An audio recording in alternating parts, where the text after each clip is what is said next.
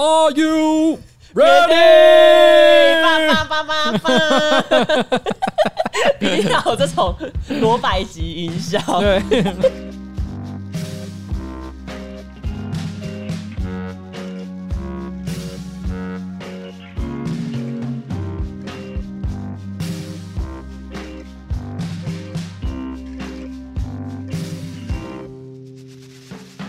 Hello，大家好，我是上班不要看的瓜机 AK 台北市议员邱威杰，在我旁边是我可爱的小助理彩玲。今天我们要录的是新资料夹 Number Fifty Eight。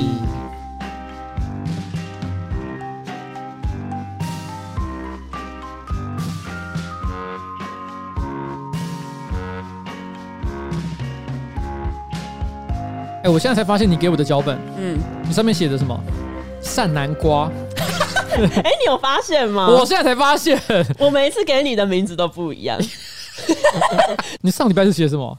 好像是补铁瓜吧？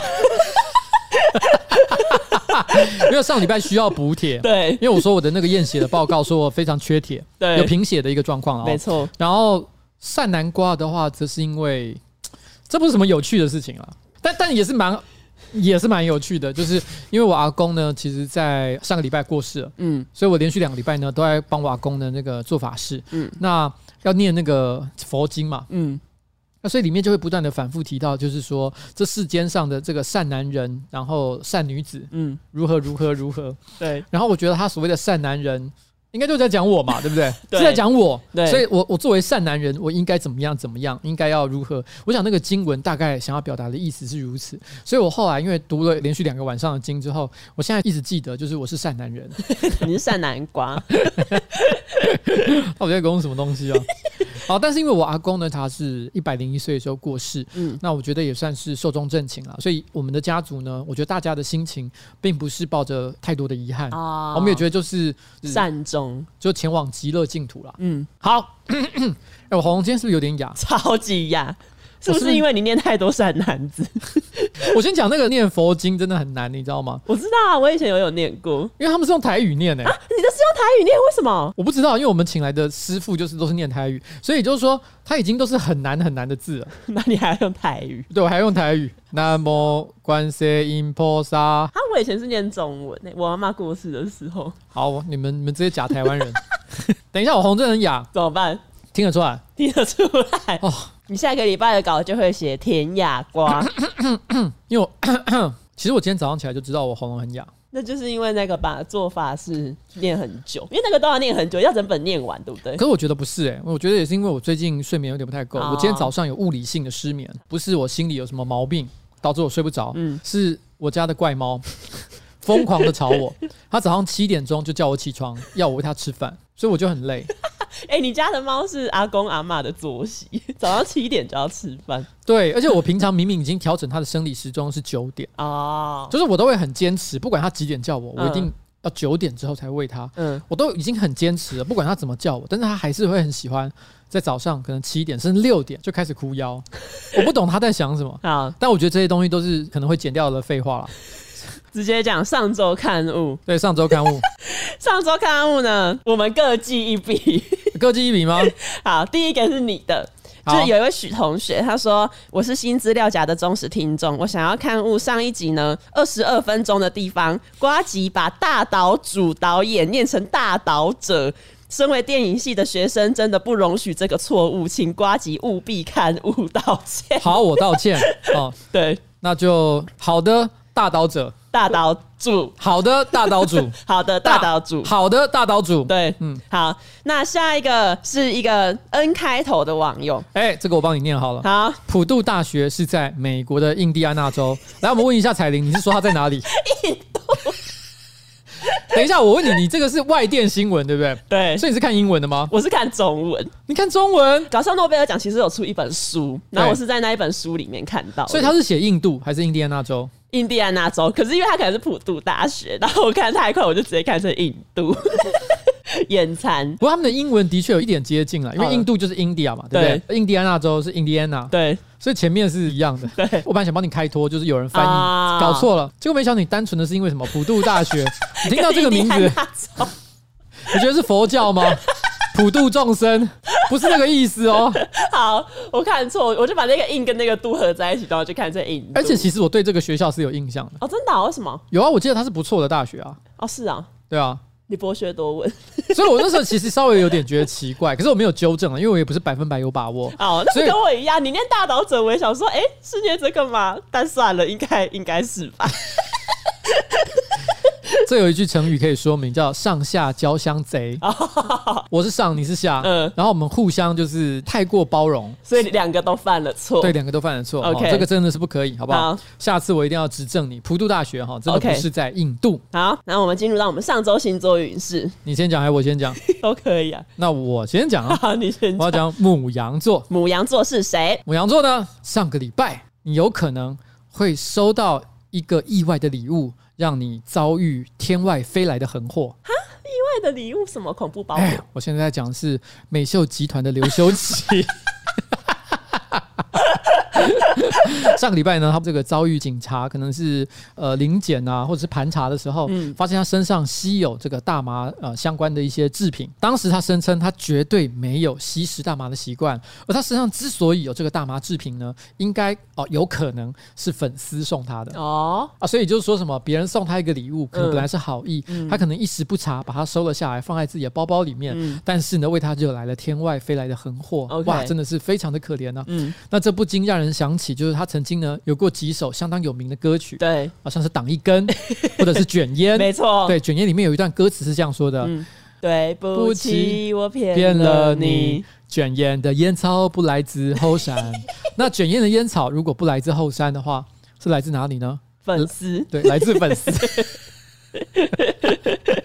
所以粉丝别再乱送。对对对对对，好，大家不要做这种事情了。对，我觉得这个美秀集团是我觉得台湾非常优秀的一个独立乐团，修齐也算是跟我有点交情的朋友，嗯，所以我很希望呢，他们能够度过这一段风波，然后呢，继续在创作的这条路上发光发热。OK，好，就这样啦。好，那我要提到上周星座运势是巨蟹座。好。巨蟹座上周呢，会遇到旧事被重提，引发民众的强烈反弹。我要讲的是钮承泽啊，河流嘛，对不对？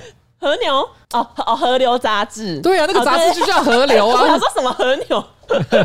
想说钮承泽吃大餐，吃大餐是不是？不是，是河流杂志。就是呢，因为钮承泽二零一八年他不是被控说性侵剧组的女助理，后来呢，台北地方法院依照强制性交罪判他四年徒刑，案件现在还在打官司。但是最近呢，就有一个身心灵杂志，就是刚刚说的河流杂志，他们想要邀请钮承泽参加一个对谈的讲座，引发网友很大的反弹，因为大家就会觉得说，你为什么要邀一个性侵的加害人来谈身心灵疗愈？然后大家觉得这一个邀请非常的不适合。我有一个朋友还直接就在他的 Facebook 上留言说：“灵修你阿妈。”很笑。然后最终呢，主办方就是迫于这个压力取消活动。然后钮承泽他也有发声明说：“那他就自己退出，还给活动一个干净的空间。” OK，嗯，好了，那我只能够说，我靠。钮承泽的身上有灵修啊！这是什么？有灵修之强。其实我觉得，如果他一开始他的主题定调为就是说，从那个事件之后，嗯，他有多少的悔改哦，心路历程，嗯，我觉得也许大家会稍微有点好奇，就是说，好吧，那你到底？因为我觉得我们也没有要打算把一个犯错的人，就希望他一辈子永世不得翻身。对所以如果他是要表达这件事情的话，我觉得也许姑且可以听一下，嗯，如果够诚恳，然后有好好跟这个受害人道歉，我觉得这件事情也许就也是一个好的发展。嗯，但是他讲的是一个很抽象的东西，叫做身心灵的。疗愈，疗愈你阿妈？对啊，就直觉当然就是会觉得，为什么一个加害人，然后也还没有服刑，还没有得到相应的惩罚，那他是要疗愈什么？这种感觉。好，OK，好，所以巨蟹座的上周星座运势就是会遇到过往被重提，然后会引发民众的强烈反弹。哎，好了，真是遗憾的一件事情啊、哦。没错。然后上周呢，有一些网友对我们的节目内容有一些回响。有一个 I 网友哈，他说今天听新资料夹的时候呢，这个男星代言卫生棉的部分，他说突然很想分享哈，我爸爸之前痔疮出血的时候呢，都会在四角裤上面贴上孕妇用的超大卫生棉。其实我听到不止一个人讲类似的事情。哦，真的吗？痔疮破掉用卫生棉？因为卫生棉它就是一个吸水力很强的东西。嗯，因为痔疮破掉会流血嘛，哦，所以感觉好像也是相当的合理。其实是很合理，没错。因为比起尿布，卫生棉可能会相对比较舒适一点。而且因为肛门呢，基本上就是一个小洞洞，物理上的机制基本上跟月经是很相似的。OK，所以使用这个来处理，我觉得也非常的合理。OK，不过这个网友呢，他有提到说，等一下，好，下一页。放送事故。等一下，你是马英九？因为刚刚我喉咙很哑，所以我就一边讲话一边在这个含一个喉糖。刚刚我不小心把它整个吞下去。好，没事了，不管了。哦，所以他的意思就是说，如果他今天穿是宽松的四角裤的话，他难以想象这个东西要怎么固定住。对，其实我也在想这个问题。难道他爸爸是直接粘在肉上面吗？那应该也不是啊，这真的变成除毛了，这不太正常吧？不过卫生棉好像用处真的是蛮多的，因为也有网友跟我留言说，呃，卫生棉还可以拿来擦皮鞋哦，不会刮伤皮鞋。对，我想应该是因为这样吧。好妙用，因为你都可以用在你的私密处了，嗯，所以我想用在皮鞋上哦，更柔软。对对对对对对。好，感谢这个网友提供卫生棉的新用法。然后接下来呢，有一位李同学。他说呢，新资料夹的各位大家好，听了前几天上架的新资料夹之后，我要提供一个阿嬷玩游戏的小故事。我有一位患者是七十多岁的阿嬷，她说她前几年呢，丈夫过世之后，为了要走出伤痛，开始玩线上游戏，玩着玩着就在游戏里面找了王公养她，可是对方都以为她是高中生。然后前一阵子呢，那个阿嬷 还跟对方说，因为她要上大学了，所以她要离开游戏里面，有点类似工会的组织。但实际上呢，阿嬷是跑到另外一个工会找别人养她。但这一次她跟网工说她是小学生。阿妈感觉从线上游戏得到很多乐趣。我妈妈也大概是七十几岁了，嗯，所以我在我想象中大概就是我妈妈这个年纪的人，嗯，然后她上线上游戏。啊！结识小男生，还欺骗他说我是我是小学生，请你照顾我。刚刚对方也七十岁的阿公，这样其实也不错了。对啊，就意外促成一段友谊。大家都知道，网络上呢没有什么真实的事情，所以很多时候你不要抱着一种就是幻觉，就是你有一天你在上面认识的女孩子会跟你出来结成男女朋友，你不要持像这样的幻想。嗯，他跟你说她是一个小学女生，或者是说是一个高中女生，嗯，你知道你你只要觉得她是。反正你也没有要见面，他就是。对，谁知道他是一个在抠脚底板的阿宅，还是说是一个七十岁的阿婆，还是说自己长得像折木奉太郎的阿宅？没有关系的，对，好好没关系，没有关系的，大家开心就好。对对对对对对。哎、欸，但其实说到就是谎报年龄，我之前有看一个日本的综艺节目，然后那个综艺节目就是他们去找一个也是老奶奶，因为那老奶奶很喜欢木村拓哉，所以他们就那个企划就是找老奶奶带她去跟木村拓哉约会，然后但是约会的过程中，木村拓哉就问他说：“哎、欸，奶奶你的年纪是几岁？”然后奶奶就大概讲了一个，比如说六十二之类的，但其实实际上她可能是六十八。即使女生变老，他们在面对心仪的对象的时候，还是会倾向把年纪报比较小一点。而且他报了一个很微妙的差距，就是说他是从六十八变六十二，对之类的。但是对我来讲，今天六十二岁跟六十八岁真的有差吗？只要他保养得宜，然后呢、哦、说话很有气质，嗯，其实我还是会非常喜欢的啦。哦、因为我以前也讲过，我非常喜欢海伦米兰，一个好莱坞的女星啊，嗯、她现在也是七八十岁啦，很有气质，又长得漂亮，美丽，对啊，美艳大方，我觉得。年纪真的不是重点，像迪英，迪，哎，你知道迪英最近他就是有出来反驳说他做的那一些图不是长辈图，但其实就是你那一些图真的就是长辈图，请大家自行去 Google 迪英的粉砖去看看那些图，判断一下那到底是不是长辈图，非常丰富。对，然后还有像之前陈美凤，大概是在六十五岁的时候，她拍了一张穿着比基尼的照片，嗯，哇。不管年纪到底是几岁，我们祝福这个阿妈可以在游戏里面持续的找到快乐。OK OK，好，接下来。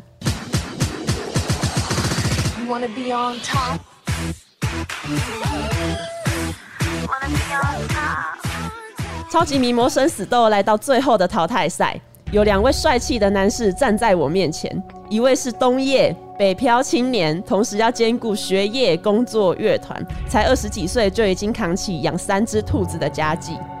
一位是瓜吉，是公司的老板，要养二十几位员工。虽然压力很大，但四十七岁的他还是有美国队长的身材、梁朝伟的外表。虽然有几根白头发，但发根非常强壮。两位优秀的候选人，却只有一位可以获胜。没有被念到名字的那一位，要回去收拾行李并离开。会是谁呢？能够妥善的处理压力，让自己在外貌，尤其是头发，保持在最佳状态非常重要。瓜吉，恭喜你！Oh my god！Oh! 你将得到德国 Number One 的男士护发品牌 Alpacin 的赞助，并为你开设专属的虾皮卖场。哇，也太好了吧！没错，各位观众，今天的干爹呢，就是德国 Number One 的男士护发品牌 Alpacin。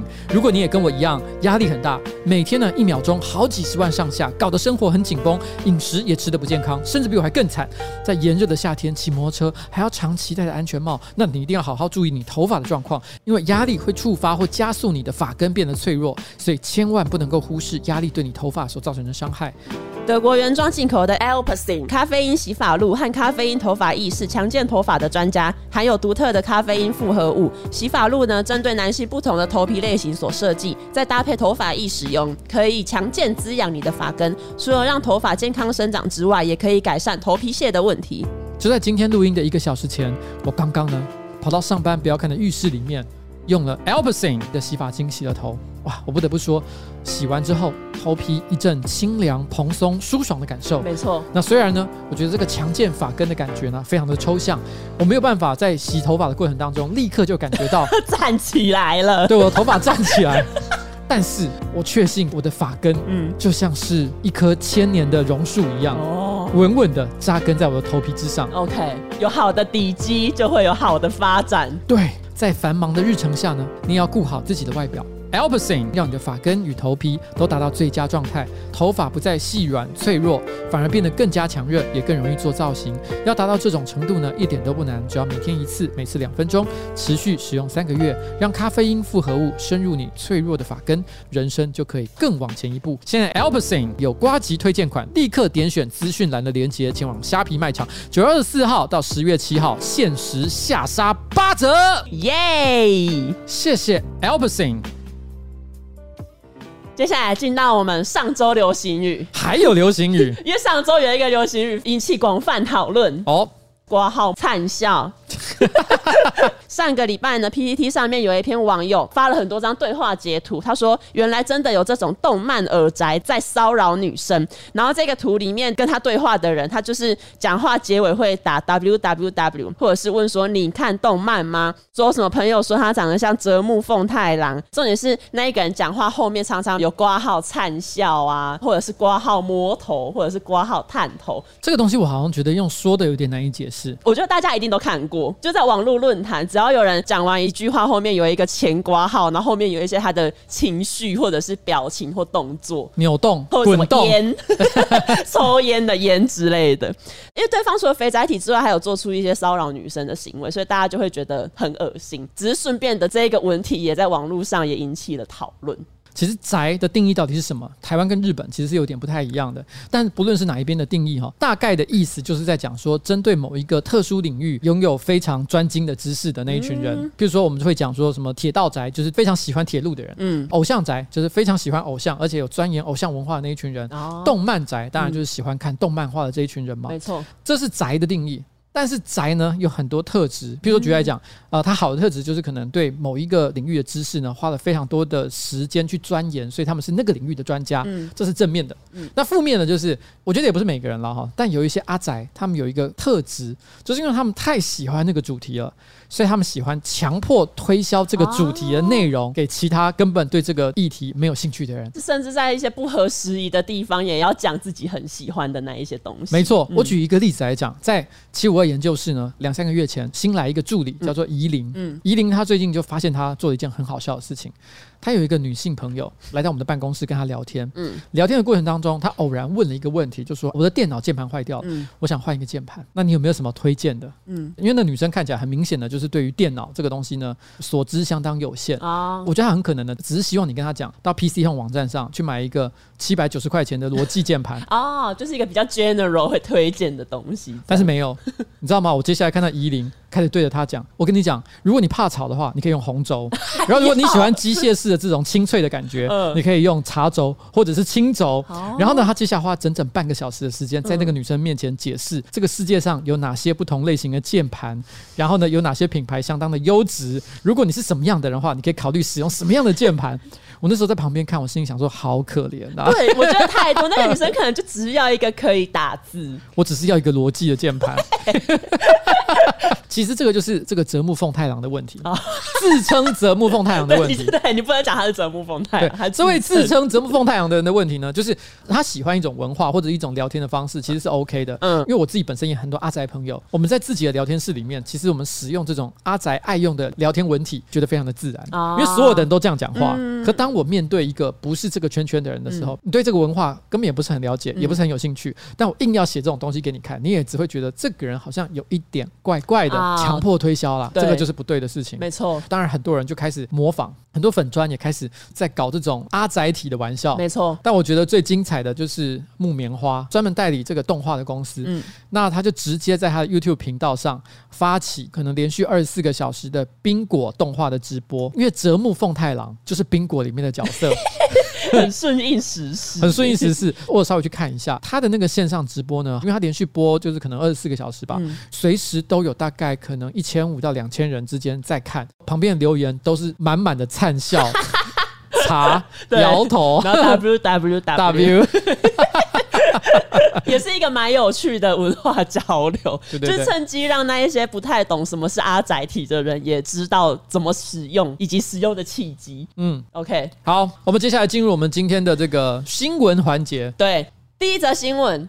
中国四川的成都出现一间脱单便利商店，什么意思呢？这便利商店里面，它就是一整面墙都是脱单胶囊，里面的胶囊依照星座划分成十二个栏位，然后蓝色瓶子是装男生的资讯，粉红色瓶子是装女生的资讯。然后如果你有兴趣的话，你可以用三块钱的人民币买下别人的胶囊，那胶囊打开里面就会有放胶囊的那一个人他所留的个人资讯。你对对方的资讯有兴趣的话，里面应该也会有联络方式之类的，你们就可以看下交个朋友。或者是更进一步发展关系也可以。其实这个逻辑跟很多线上交友平台基本上是一样的。对，它其实就是实体的 Tinder 吧。某种程度上来讲，它更像是什么？线上游戏去抽卡，开局就抽魔关羽。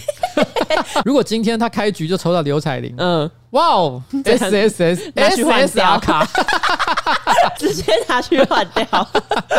因为很多这种线上游戏，嗯，都会有所谓的御三家的设计。宝可梦来讲，对，就是小火龙、杰尼龟跟妙蛙种子，就是御三家嘛。嗯，就是前期你一定会拿到三张卡，然后接下来才去抽其他的卡片嘛。它就有点像这样的感觉，所以你抽到的可能是很普通的，也可能抽到的是很稀有的。我想象中就是这个便利商店，它一开始就有三个其实是公开身份的这个异性。男性或女性，嗯，就是你不论怎么样，你都可以跟他少聊天，约一个会。如果你后续要认识更多人，你就要花钱，然后抽卡。交友媒合服务最麻烦的一个点是什么？你知道吗？嗯，你只要一旦交到男朋友或女朋友，啊，你就会离开。对，你就会离开了。所以它是一个竭泽而渔的游戏。嗯，按照这个逻辑来讲，所以我才说，如果今天要希望它长久经营的话，你让它变得是游戏化一点点。哦。你可以不断的抽卡，然后去玩，嗯，培养你的卡片，嗯，哇哦，还不错啊，是不是比较赞一点点？商业模式。是新的商业模式，而且还办定期活动。啊，会有明星的咨询之类的，对，比如啊，丁国林、迪英，十月的这个招牌，呃，迪英跟丁国林，然后到时候就会有人去拍影片。今天呃这一段活动期间有。丁国林跟迪英可以抽，那他有人很想抽到这张卡，给我砸一万块钱。假设一万块钱可能，譬如说可以抽五百次好了，好，他就在直播上抽那五百次，看他有没有抽到迪英或者是丁国林。啊，如果他没抽到，他就干掉说干太难抽了吧。嗯，因为前阵子就有发生一个争议，就是好像是游戏橘子，嗯，还是哪一个游戏公司的游戏，然后里面有一个特别难合成的特殊武器，哦，不是玩家，有一个游戏直播主，他就直接在那个直播上面花一百万。去抽，结果都失败。哦，他就控诉这个游戏公司都是骗人。他因为他觉得都花到一百万，你还抽不到这东西，这个几率已经调到太不合理。所以我觉得一定到时候就会有人做这件事情，在线上开直播抽第一，抽不到生气。可是孙安佐不希望妈妈被抽走，嗯，他自己也开直播，哦，要把妈妈抽回来，什么鬼？哎、欸，蛮有噱头的，推荐给这个脱单便利商店。对，我觉得这个玩起来真的是刺激，真的刺激。对，讲到中国这种脱单便利商店，其实中国还有一个很有名的东西，就是相亲角，你应该有听过吧？哎、欸，我有听过。对对对对，然后最有名的相亲角就是在上海，上海的相亲角是在那个人民公园里面。然后相亲角是什么呢？它就是一样，也是像一个实体的媒合平台，只是那边大部分都是中老年人家长，他们会把自己的小孩的一些简历印在一张 A 四大小的纸上面，然后贴在雨伞上。你把它放上去之后，就会有一些也想帮自己的小孩找合适结婚对象的人会去那边帮自己的小孩挑有没有适合的对象。这样，之前中国也是有一个艺术家在伦敦艺术大学有拿到硕士的学历，她是女生，然后她也是有到上海的相亲角想要做类似一个实验，为了故意要跟那一些中老年人既有的概念对抗，她就没有在她的简历上写她的年龄。那一些中老年人经过之后看到会对他的简历有兴趣，可他们问了一下他的年龄，然后他说三十几岁，他们就觉得哦太老了太老了，然后就会直接走掉。在上海这种相亲的活动，好像年龄是一个非常重要的因素。就是你刚刚讲的这个叫郭荧光的这个女孩子哈，嗯，伦敦艺术大学的硕士，这个女生哈，她其实后来针对她在这边做的有点像是社会实验的这件事情，做了一个结语。结语就是说啊，你知道在相亲角这个地方哈，男生就是银行卡，你只要有钱，你就可以买房子；女生就是那个房子啊哈。所以你看他是她自己，长得还行，又没结过婚，哎，这个房型好像还不错。嗯，可是一听到我靠，三十四岁，所以他就觉得说，嗯。你这个房子哈，虽然怎么看各种条件都很好，嗯，可惜位置的落点很差，是在偏远的郊区。啊，它是这个遗憾的感觉，就是说这个房子明明很美，但是很可惜它的位置落点不好。嗯，所以后来呢，因为他做了这个这个有点像社会实验的事情，他的朋友就帮他取了一个绰号，叫做“最美的郊区房”。其实听起来没不好啊，可能只是因为中国对郊区的房子没有这么有兴趣吧。我觉得如果你不介意通勤了的话，因为你不介意距离的话，你不介意距离了的话，因为我想为什么那些父母真的会很在意这件事情？嗯、因为相亲角通常我觉得也不是年轻人去的地方，他、嗯、是父母为还没有结婚的小孩很操心才来到这里，对，去做努力嘛。对，那些父母他可能只在意。年纪够轻，屁股够大，哦、生育能力很强，比较传统一点。对，看起来娴熟，嗯、会做家事，嗯、他就觉得哦，这个媳妇我可以。哦，我觉得他们是抱着这种心态。嗯，那如果今天是年轻人来到这里的话，我相信其实现在我不知道中国怎样了，嗯、但我觉得以在台湾来说，我觉得现在很多年轻男生呢是可以接受比他年纪再大上一些的姐姐，这个是没有问题的。哦、OK，就像我也觉得第一 跟丁国林很棒。你不介意同情？我不介意同情。实验的最后，那个女生她其实也有说，就一开始她很抗拒这种社会的偏见，可是她后来看到那一些家长真的很为自己的小孩很担心，所以她觉得那些家长也是出于想要让小孩过得好才会这样做，所以她就觉得有比较释怀一点。但是你有相亲过吗？你应该没有吧？你感觉是一直都……我以前曾经讲过啊，就是。我从小学六年级之后，我从来不曾有过可能一两个月内都没有任何女朋友的状况。但是我刚出生的时候，呃，我爸妈曾经做过一个很无聊的事情，但我觉得他们也是说着玩的。有什么童养媳之类的？不是不是，他们就那时候我爸爸有一个很好的朋友，嗯，他们两个人都同一年生小孩。那我爸爸这边是生儿子，就我。嗯对方生了女儿，然后他们就互相说，将来长大就让他们两个结婚啊，指腹为婚啊，你懂我的意思吗？而且我后来记得，因为那个女生一直到我念国中以前，其实我们都两家都还蛮常互动。去他家，那去他家的时候，我爸妈就很爱讲这件事情，说：“哎，你将来长大跟他结婚，好令人困扰。”国中是一个脸皮很薄的时候，哎，这件事情大概一直讲到国中。后来因为我们两家的生活的距离变得比较远一点点，所以就比较没有那么常互动。而且两个小孩，两家的小孩都已经比较青春期了，还在讲。这个真的会生气啊！讲到相亲，我讲一个，我之前在《玫瑰桶》里》有看到一个跟相亲有关的剧情。有一位妈妈去相亲，对方是一个年轻又帅气的男性。因为那个妈妈本来觉得自己没机会，可是那个男性后来一相亲就觉得哦，这个妈妈好，他要跟他结婚。结果后来那个妈妈当然就是要跟那个男性去他家嘛，然后那男性就带他爬山啊，爬了很久，然后到一个山上的小木屋，一进去那个妈妈才发现屋里面还有另外四个男生啊！等一下，这是什么？这是很变态的发展吗？这是一个很荒唐的剧情。反正就是那五个男生，他们因为他们可能有一些是罪犯，然后不能在平地活动，只能躲在山上。可是他们又想要解决自己的一些性欲，所以他们就集资给媒人一大笔钱，然后派出最年轻的那一个去相亲，找了一个年纪跟他们比较适合的媳妇回来。但是希望大家彼此共用。对，就是好像一天一个。然后那个女生还答应。那个女生没办法，因为她已经被带去，然后她也跑不了。Oh my god！就是一个有点 crazy 的剧情。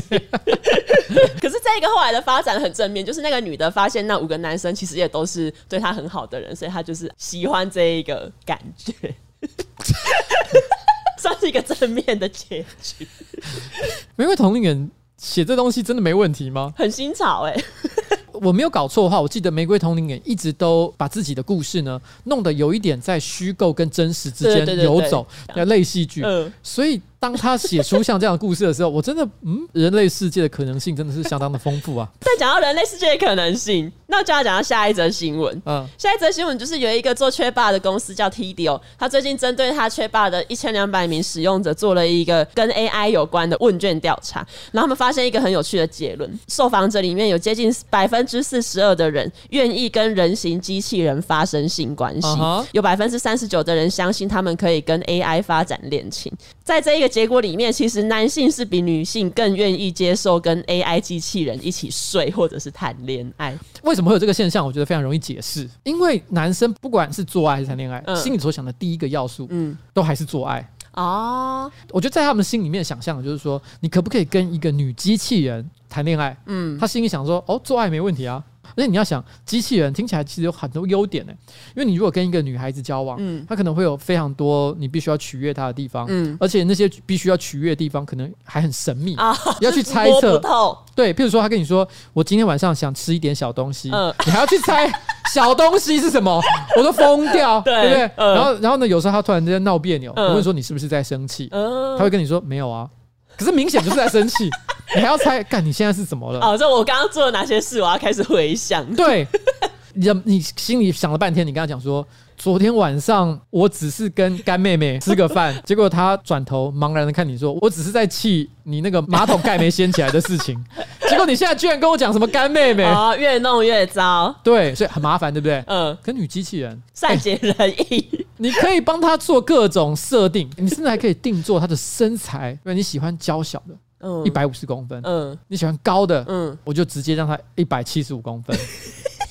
你喜欢刘彩玲，嗯，我直接做出大热狗给你，做出一根大热狗形状的机器人给你，什么样都可以。哎，那上礼拜的黑崎一一不就是类似这种概念？哎，他们走的很前面。对，可是我的问题，上个礼拜我的问题就在于，如果我今天都要做一个女机器人，OK，怎么会做出一个熟女？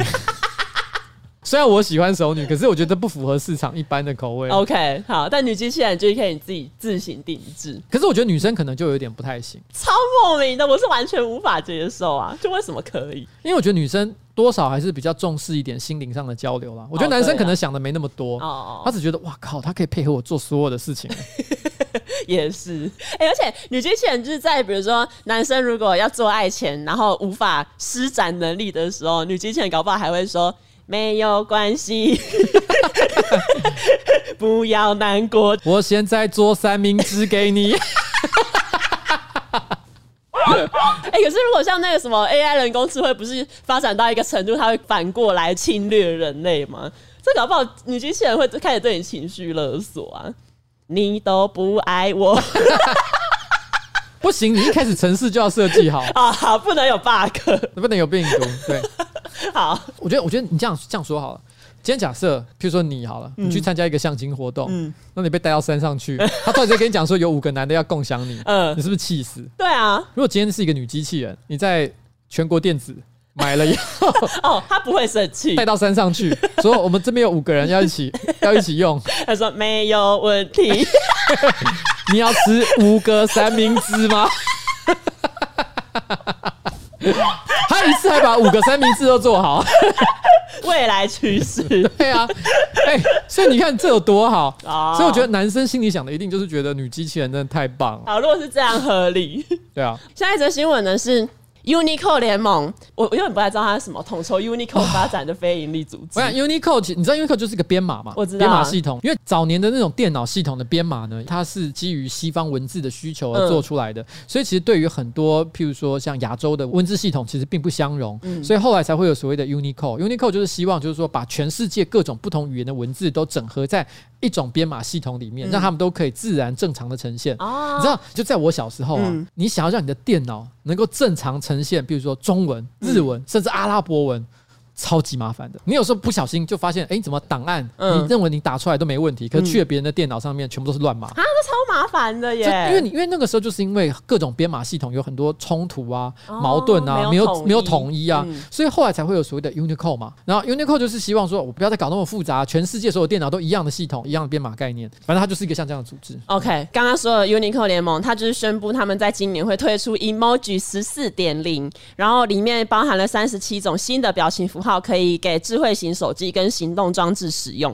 在他们新推出的这一个 Emoji 十四点零里面，有一个比较有争议的 Emoji，就是怀孕的男性。怀孕的男性的 Emoji 其实是由一个叫 Emojipedia 这个机构画的。然后最早是在七月的时候，他们为了要庆祝世界 Emoji 日，画了这一个东西。当这个 Emoji 一曝光之后，就立刻引发争议，因为大家就会觉得男生就是不会怀孕，你为什么要画一个怀孕的男性？上传这一组 Emoji 的 Jennifer，他就说，一个人的性别不能代表那一个人照顾孩子的能力。推出这个怀孕的男性的 Emoji，有点像是，比如说性别平等法，用意也是在打击那一些会造成伤害的性别刻板印象。他画这一个 Emoji 也是有点类似的概念。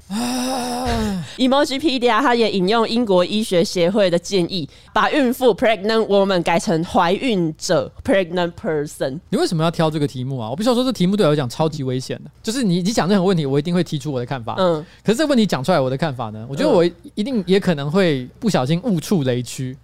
因为的确，他们讲的性别多元这件事情，比如说我们希望怀孕的人不要再说是怀孕的女性或者怀孕的妈妈，他们可能要把这个东西拿掉，所以他们说怀孕呢要改成是怀孕者 （pregnant person），把它变成是中性化。可是实质上来讲，我个人认为以政治正确的角度来讲，我觉得也许有一天可以到这个阶段，但现在来看稍微还有一点矫枉过正。因为你说现在真的有很多怀孕的男性吗？嗯，你是说网妖？哦，对，你说网妖这种例子很多吗？也没有，我甚至一定要举一个，我都不知道从哪里举出来。嗯，所以在这个时间点，你刚刚跟我说，在因为基于性别多元，然后刻板印象等等的因素，所以我们希望呢，把男性也会怀孕这件事情把它写进来。这个问题就你知道，在差不多十几二十年前，曾经十几年前吧，我想有一个很有名的影片，就是杰哥不要，就是红到中国去的那对，红到中国去的那一个，里面有一句很有名的台词，叫做“没想到男生也会被强暴”。哦，这台词非常的重要，因为这部片其实它在十几年前，它要宣导一个观念是，很多人都以为性侵只会发生在男生对女生，但想刚刚讲说，其实男生跟男生也会有性侵哦，所以小男生啦也要保护自己。嗯，那因为在那个当下，这个事情发生的多不多？其实是蛮多的，所以我觉得在那个时间，他宣扬这个观念。你不会觉得说他有什么任何的问题，嗯。可是现在你说怀孕的男生在哪里？我还真的不知道哎。所以今天 Emoji 为了庆祝他世界 Emoji 日，所以推出了一个怀孕男性的图示。我不会反对，因为我觉得这个他想做什么都是他家事。可是我想不太出来我要怎么使用这个东西。他走的很前面，就真的很前面。你去看手机，我不是常常有时候有些人都会打一些表情符号。嗯我到现在为止呢，我常用符号大概就三个，一个是按赞，一个是爱心，另外一个是加油，就是手举起来那个加油，大概就这三个而已。嗯。可是我不得不说，我。觉得呃，上面不要看还好，但其实我颜色很明显。这些小朋友爱用图示到一个不行哦，真的吗？你们真的很疯哎！我举个例子来讲，我随便贴一个新闻，你们就在下面会按各种图示哦，对，而且都是各种奇怪。像举来讲，同样是按赞，嗯，我只知道一种赞，就是普通肤色的赞哦。你们还会有黑色的，对，我的是黑色。你们你们都有黑人的赞。我后来有个观察是这样：如果你们真的觉得赞，你们会给一个很普通的肤色的赞，嗯，但你要给我一个嘲讽感的赞的时候，你就会用黑人。黑人的手来给我比赞，不是不是不行，我绝对没有，我绝对没有要用黑人来嘲讽，是因为 我有一次用了黑人的肤色之后就改不回来，他就不让我改，我只能一直用黑人的肤色，请勿陷害。但是因为 Emojipedia 官方他有解释说，因为你不是刚刚说到你不知道怎么用这个图示，他就说其实这一个图示也可以表示男生午餐吃的太多或是啤酒肚之类的。哦所以没有局限在怀孕的男性这个用法。可是他一开始，他跟大家宣传，对，或是广为周知的说法，其实是怀孕的男性。对，只是说事后他在说，你还是可以用别的用法啦。对，这个问题就好像茄子的图示，一开始应该也只是真的要画一个茄子，对，但没想到现在茄子 已经不是。桃子也是啊，茄子加桃子加加喷水，喷水，这是一个固定的一个组合。对。好莱坞跟台湾呢、啊，以前都曾经有过怀孕男性的电影。嗯，好莱坞就是《魔鬼二世》，你有看过吗？我没有看过。台湾的话就是《袋鼠男人》哈，有哦，有。台湾其实也有，也是走的很前面啊，也是走的很前面。啊、就是他其实本来甚至还是，我记得还是一本小说，嗯，然后再改编成这个电影。呃，在以前，比如像呃《魔鬼二世》好了，嗯，我记得里面就会描写一个情境，他就想假设这个未来有一天突然之间出现了一个科技，让男生也可以怀孕。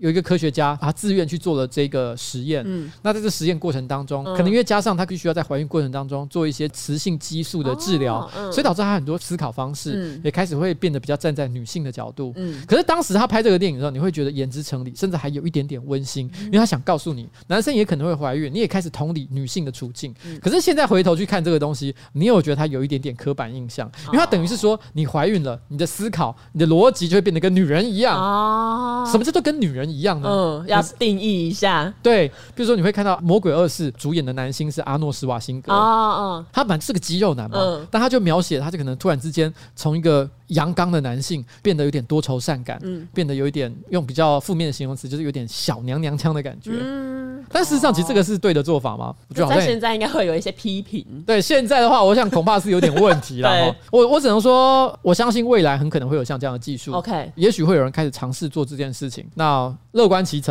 OK，那讲到怀孕，有另外一个新闻，就是美国纽约州有一名三十五岁的女性，她最近发现她过去看了九年的妇产科医生，居然是自己的亲生父亲。她为什么会发现是这个妇产科医师？是因为今年五月，这个女性她去那个妇产科就诊，然后医生请她脱下口罩，结果这个医生他超怪，他就对这个女子说：“嗯、哦，你是一个好孩子。”然后这个女生想说：“奇怪，为什么突然要这样做？”她才起了疑心。然后后来我不知道用了什么方法，她就有证实这一位妇产科医生。确实是他爸。那女生她就说，她在那边看了九年的妇科，她觉得就哪会有亲生父亲会想要看自己女儿的私密处？如果你爸爸他是一个妇产科医生，他如果你有一天有一些妇科上的毛病不太舒服，你爸就说：“阿弟，等下高雄，我给你看。”你会给他看吗？其实感觉还是会有点怪异。换我的角度想，假设我爸是泌尿科医生，然后我前阵子鸡鸡烂掉，对啊，然后他在那边这样翻给你检查，对我爸在那边看，还说你有没有坏坏，你有没有去外面乱玩？对啊，我帮你测一下，你有没有得梅毒？感觉好像太私密。对，因为如果今天是一个陌生的这个泌尿科医生在帮我做这个检测，我相信他一定会秉持专业的精神去帮我做这个治疗。对啊。但是如果是我爸爸的话，我就会不禁想，也许改天我们在那个亲友间吃饭的时候，我跟你讲哦，丁盖温好西耶懒趴懒趴诺阿奇塞农。而且还是吃年夜饭的时候，一家人几十个人在那边讲这个，我整个疯掉。不要，好不好？不要做这件事情。这个这个医生有一点恐怖。对，然后这个女生她有自己用一些 DNA 检测的工具去检测，然后她找到另外九个跟她同父异母的兄弟姐妹。过去一直都有一些类似的案例，就是可能不知道彼此有血缘关系的兄妹、嗯、兄弟姐妹，嗯，然后谈恋爱，嗯，然后事后才发现，哎、欸，我们两个怎么好像。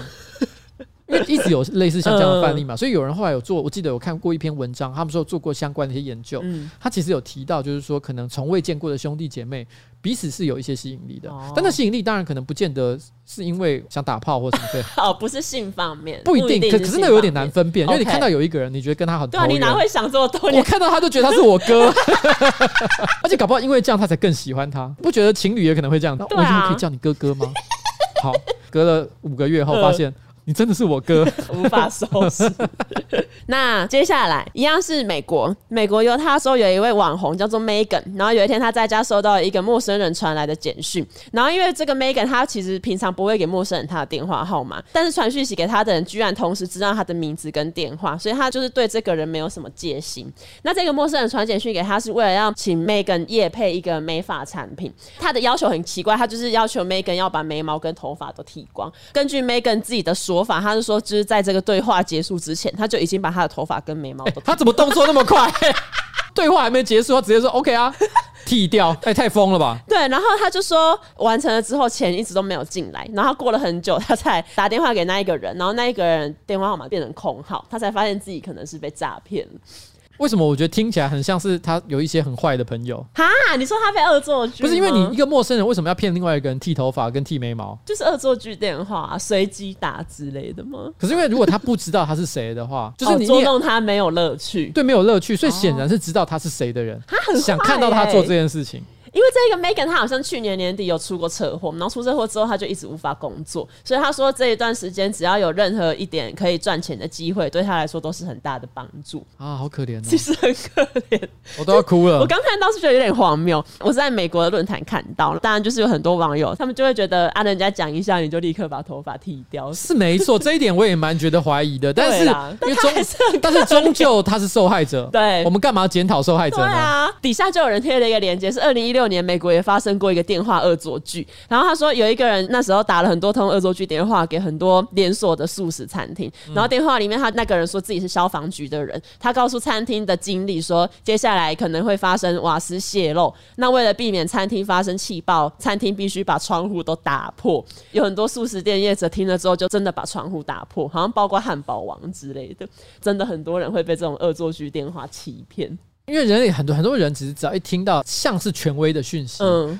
都会选择相信。哦，哦，你说你是某某重要政府官员，对，大家都会不自觉的相信你所讲的话一定有所根据，嗯，而且有你的专业，嗯，但事实上他们可能都忘了，就是很可能你的身份从一开始就是错误的讯息。哦对，这也是很多诈骗之所以成立的原因。嗯，讲到这个女性被骗头发，其实我有找到另外一个新闻，就是前一阵子有一个推特的网友，他在推特上面说：“我厌倦这种发型了。”然后他附上一张照片。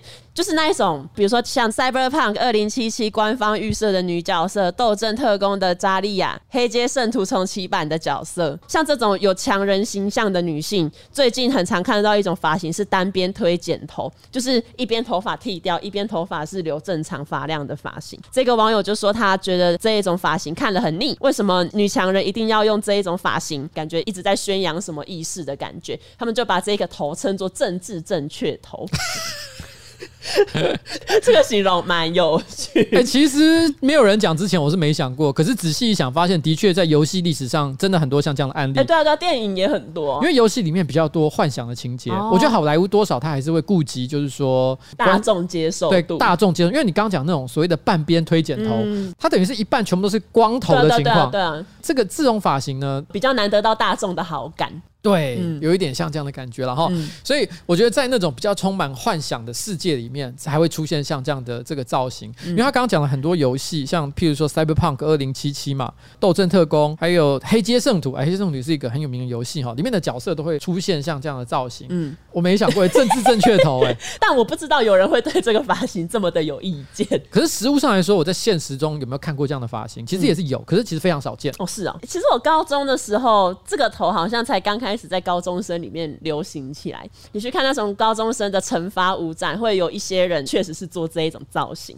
然后那个时候看到就会觉得，哎、欸，这个人很酷哎，很敢哎，怎么一个女生会把半边的头发都剃掉？那时候会有这种憧憬的感觉。其实我觉得这种发型在刚问世的时候，也许它这个时候代表的意涵真的有一点点像这样的味道，也说不一定，因为它等于是在反抗传统的美感。他就说我其实是可以做一些离经叛道的造型，所以他我觉得他可能真的有一点点像这样的味道。可当越来越多人选择这个发型，嗯，当他一感觉到这个暗示存在的时候，他的那个味道跟那个隐喻反而就不纯粹了，嗯嗯，这就是人类世界麻烦的地方，没错，你知道我意思吗？我觉得一开始很多事情也没有是错的，但是随着时间的推演，不知不觉的一个概念又会被推翻，对对对对，像现在对我来讲，怀孕的男人图示 还是有一点太前卫了，OK，可是我觉得也许再过五年，我就会突然之间觉得 OK 啊，因为那个时候我已经怀孕了。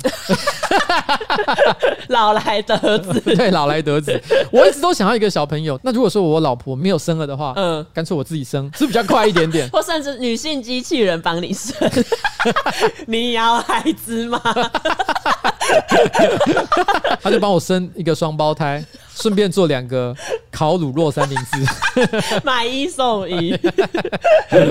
好，最后一则新闻就是上个礼拜被热烈讨论的话题——台大瞧不起中心的事件。有一名女网友在 Dcard 上面发文，然后她说她跟男友呢都是某直辖市第一志愿的男校和女校的毕业生。今年的学测两个人都没有考好，男友考上中心大学。这个女生希望男友可以跟她一起考考，却被男友拒绝。直到最近职考放榜之后呢，这个女生她考上了台大，男友主动跟她联系，然后女生说她才熊熊想起来，原来我还有这个没有出席的男友，因为她觉得男友毕竟是直辖市第一志愿的男校，她其实再努力一下可能可以上第一志愿。她跟她男友说，她有帮她找好补习班，请她男友再拼一下，看能不能考上更好的学校。她男友觉得中心对她来说已经不错了，然后这个女生她就觉得男友不上进，就是她觉得为什么男友不愿意再努力一下。这个是 D 卡上面的文章嘛，对不对？对。来，我现在提一下，今天在韩国瑜市长后援会里面呢，出现了一篇文章哈，上面写台大毕业又怎样，教出来的都是井底之蛙。嗯，所以考上台大又如何呢？对，还是会在韩国瑜后援会被骂是井底之蛙。对啊，被瞧不起啊。但更惨的不是台大毕业的人哦，是台大没毕业的人。因为下面就有另外一个朋友呢，在这个下面留言说，台大没毕业的算什么？瓜吉吗？哎、欸，其实这个对比很强哎、欸，因为你也是一种蛙，我也是一种蛙，对，我是一种变种青蛙，没错、哦，就是台大没毕业的变种青蛙，所以呢，比井蛙更低劣啊。这个女生有讲到说，在我们班如果只上中职辈的话，是会被大家安慰的，这很明显就是名校迷思嘛。因为你以前一开始不是辅大嘛？但你后来考台大也是因为名校迷思吗？其实不是，我我先我先解释一下，因为我那个时候第一志愿就是台大人类学哦，真的，我我那时候只填七个志愿，我联考的时候，我必须要说，在我那个年代，因为没有那么多复杂的考试，就只有联考一种，我没记错的话，通常可以填九十九个志愿，绝大多数的人会以防万一，因为所有的老师家长都会告诫你，最好把九十九个志愿都填满，填志愿是等你的考试分数出来之后才填的，所以。其实大部分的人都已经知道自己的弱点在哪里。嗯、其实严格讲，你真的不用九十九个都填。可是所有的人都会被要求，就是说你不要太自以为，哦哦、因为搞不好有的时候运气不好，突然间有的什么东西涨了一点，有什么跌了一点，嗯、结果你最后就没填到你想要的，所以不好。所以他们都会要求你九十九个要填完。但我记得当时呢，好像我爸妈不知道什么原因出国了还是干嘛的，所以填志愿的时候呢，家里只有我一个人在，所以我只填了七个，我就丢出去。第一志愿是台大人类学，哦。然后我以防万一，因为那时候觉得广告很新很潮的感觉，所以就填。了正大跟福大广告哦，那还好你有填呢。对，结果我调到福大广告去。整个昏倒，因为我那个时候其实严格讲起来，我也是建中没毕业。嗯，假设我还在建中，考上辅大的确会被认为是没考好。在雄女也是类似的概念。我们那时候班上一个班级有四十个人，好像三十一还三十二个人考上台大，所以你就知道没有上台大的人其实稀有的，你知道吗？对，就是你到底有多混才会没有考到台大？对，就是那个感觉。嗯，所以你说前几志愿的高中的时候，有没有可能会对比较排名后面的学校产生一点点歧视的感觉？我觉得这是有可能的。但是我觉得在当时我的心情，我觉得比较不是歧视，也没有同学去歧视我，因为他们只是比较会觉得说，哎，你是不是有一点考试没考好？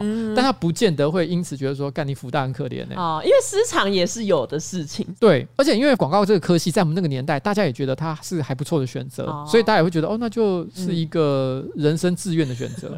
而且我隐约记得啦，我到底有没有填正常广告，其实我有点忘记了，但是我记得。政大的广告虽然分数比较高，嗯，可是我觉得在业界的评价并没有特别好，可能比较偏理论，不是实际这种差别。对，这一点这一点点感觉，这一点点感觉，就是所以你会觉得有一种正大广告好像也 so so 那个时候啊，那个时候啊，现在正大广告铁定是棒的。好，所以你考台大人的也是本来自己的志向就是对。好，那最近很多大学都开学了，你有没有觉得哪一些事情是大学必做？因为我在网络上有看到有一些人说什么一定要参加宿营啊，然后一定要交到男女朋友，要认真的吗？不认真的是什么？也没有不认真啦。我是觉得，就好不容易到大学了，嗯，如果你的青春有过一些遗憾的话，比如你高中的时候没有好好的跟女生或者是跟男生约会过，嗯，那你大学的时候呢，千万不要错过哦，真的，因为在那之后你就出社会了，你知道吗？嗯，那个时候呢，那个交往的感觉又完全不一样了。哎，我很常听到这个说法，所以我会觉得哈，高大学的时候哈，有喜欢的人的话，千万不要放弃。但我觉得也不是说你要强求什么东西，嗯，因为有些人就是只是精虫充脑，看到一个稍微可爱一点的，就是说，干我念大学我就是要交女朋友，所以我一定要赶快嗯跟他告白，然后约他出去。嗯，但事实上呢，到底有没有喜欢人家？其实我觉得那个感觉是很稀薄的。那我觉得这样也不好。嗯，但我觉得你有喜欢的人，千万不要犹豫。赶快趁你大学难得无忧无虑的时光，哦，交个男女朋友，我觉得这是非常好的事情。但是跟人家聊天的时候，也要注意人家有没有熟悉你所使用的语言。对对对，不要在那边灿笑 摸头。到底是在灿笑什么？啊，我的话哈，认真讲的话，我是觉得这样，大学哈不是职业介绍所哦，所以。不不要想着说你念这个什么科系，目的是为了将来找工作用的。如果你抱着这种心情去读大学哈，你会很失望。OK，因为你会学到很多，你会觉得干好像出社会也没屁用的东西。你在大学哈，最重要要学的东西是。解决问题的工具，比如说你可能会被要求写报告、团体作业、团体报告，在做这些事情的过程当中，哦，你会面对一些挑战，面对一些困难，嗯，有的是你必须要去解决那个你所研究过的问题，比如说你可能要跟一群同学一起去帮某一个知名的企业想他的行销策略。啊，那种行销竞赛，对，像这种东西你可能以前从来都没做过，嗯，你可能最后想出来的解决方案，其实以业界的人的角度来讲是很瞎的，嗯，但不重要。重要的事情是你有为这件事情努力思考过，然后跟同学呢好好的分工合作，然后解决组织上的困难，然后大家一起共同交出好的成果。那在这个过程当中，这个学习这个态度本身就是最重要的。OK，有一件事情，我觉得大学如果不做，出社会也很难再去做。什么？就是跟朋友一起去夜店啊？因为出社会之后很尴尬吧？你要找同事一起去夜店吗？等下就去啊。呀，根本没开，好不好？没有，我们去酒吧喝酒，走啊，我们去啊。因为我有遇过，他其实就是冬夜，因为他就是完全没有去过夜店，大学的时候，然后现在其实就没有什么机会可以去啊。冬夜来，等一下我们一起去。你可以带着你的上网课的 iPad 一起去夜店。你知道冬夜，因为他现在正在读夜校中嘛，然后我们现在是晚上在录音，对，所以他就在旁边一边听一边上他的网课。然后我们那时候我们录音中间的空档。我看他那边上网课，因为他把他的摄影机关掉，嗯，我觉得太可惜了，嗯，我就直接把他的那个摄影键打开来，真的，真的很幼稚。然后，然后我就在那边一直扯他的衣服，想要 孩子，想要做出他可能在现在在偷做爱的样子。不会有人这样，没有人会怀疑是在偷做爱。他在那边一直说说不要啦，老师会以为我在做奇怪的事情，不要啦，你真的很无聊，很幼稚。好，最后送给各位大学新鲜人一句话，就当年我在大学的时候，很多人都会讲这一句话，大家都会说：大一不把妹，先拓展人脉。那时候我上大学的时候，大家会觉得你趁大学的时候多认识一些人脉，比起你其他什么学业表现还要来得重要。因为很多人就会说，出社会之后人脉就是你的一切啊什么的。他说的也是没错，可是我觉得这一个告诫呢，他有一个前提是认为，如果有一个人他交了女朋友，嗯，他就会把生活内缩在啊，就是他跟他女朋友之间的关系之上，而不会开始做任何其他的社交，所以会减少他拓展人脉的机会。可是其实我觉得这两件事情本来不应该冲突的。OK，你可以交女朋友。